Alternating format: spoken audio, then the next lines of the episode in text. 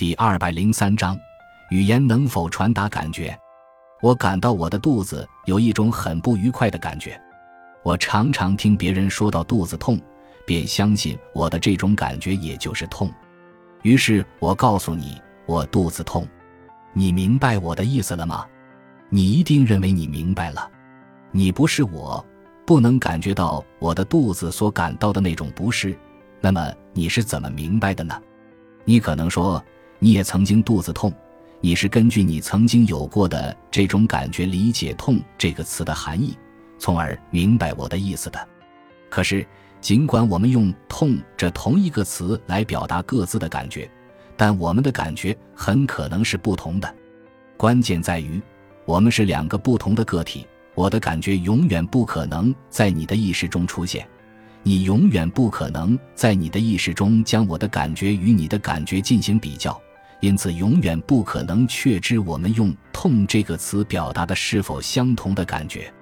你也许会说，尽管如此，我们仍然可以通过譬如说脸部表情、手捂肚子的动作等肚子痛时通常会出现的可见标志，甚至通过医学手段查出胃溃疡、肠胃炎等致痛原因，来推断我所说的肚子痛的含义。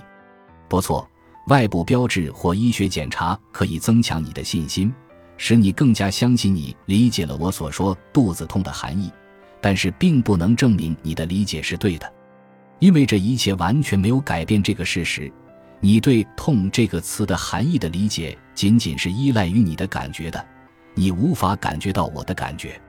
你也许又会说，我们不需要弄清不同人说“痛”这个词时所指的感觉是否完全相同。就算个人都是根据自己的感觉推测别人说这词的意思的，只要这样做在实际生活中有效，譬如说能够提醒医生做某些必要的检查，这就可以了。好吧，我对此完全同意。不过这样一来，你所谈的已经不是语言能否传达感觉的问题，而是语言有无实践效用的问题了。再举一例，有一个色盲，他分不清红色和绿色。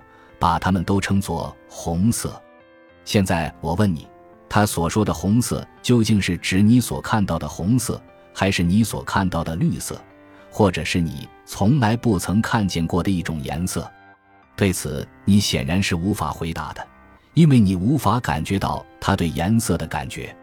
同样道理，他也完全不能知道你所说的红色和绿色是怎样的。为什么你用不同的名称来称呼他所看到的同一种颜色？你不是我，所以你不可能真正知道我的感觉。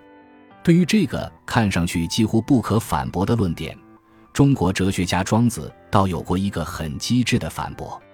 有一回，他和惠施站在一座桥上观鱼，叹道：“看这些鱼游来游去，多么快乐！”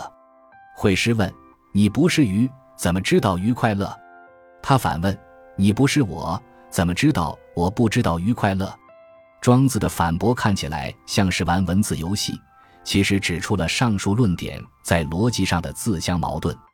既然不同个体之间的意识不能相通，我不可能知道你的感觉，那么我是否知道你的感觉这一点也是在我的意识中发生的事？你又怎么能知道呢？感谢您的收听，本集已经播讲完毕。喜欢请订阅专辑，关注主播主页，更多精彩内容等着你。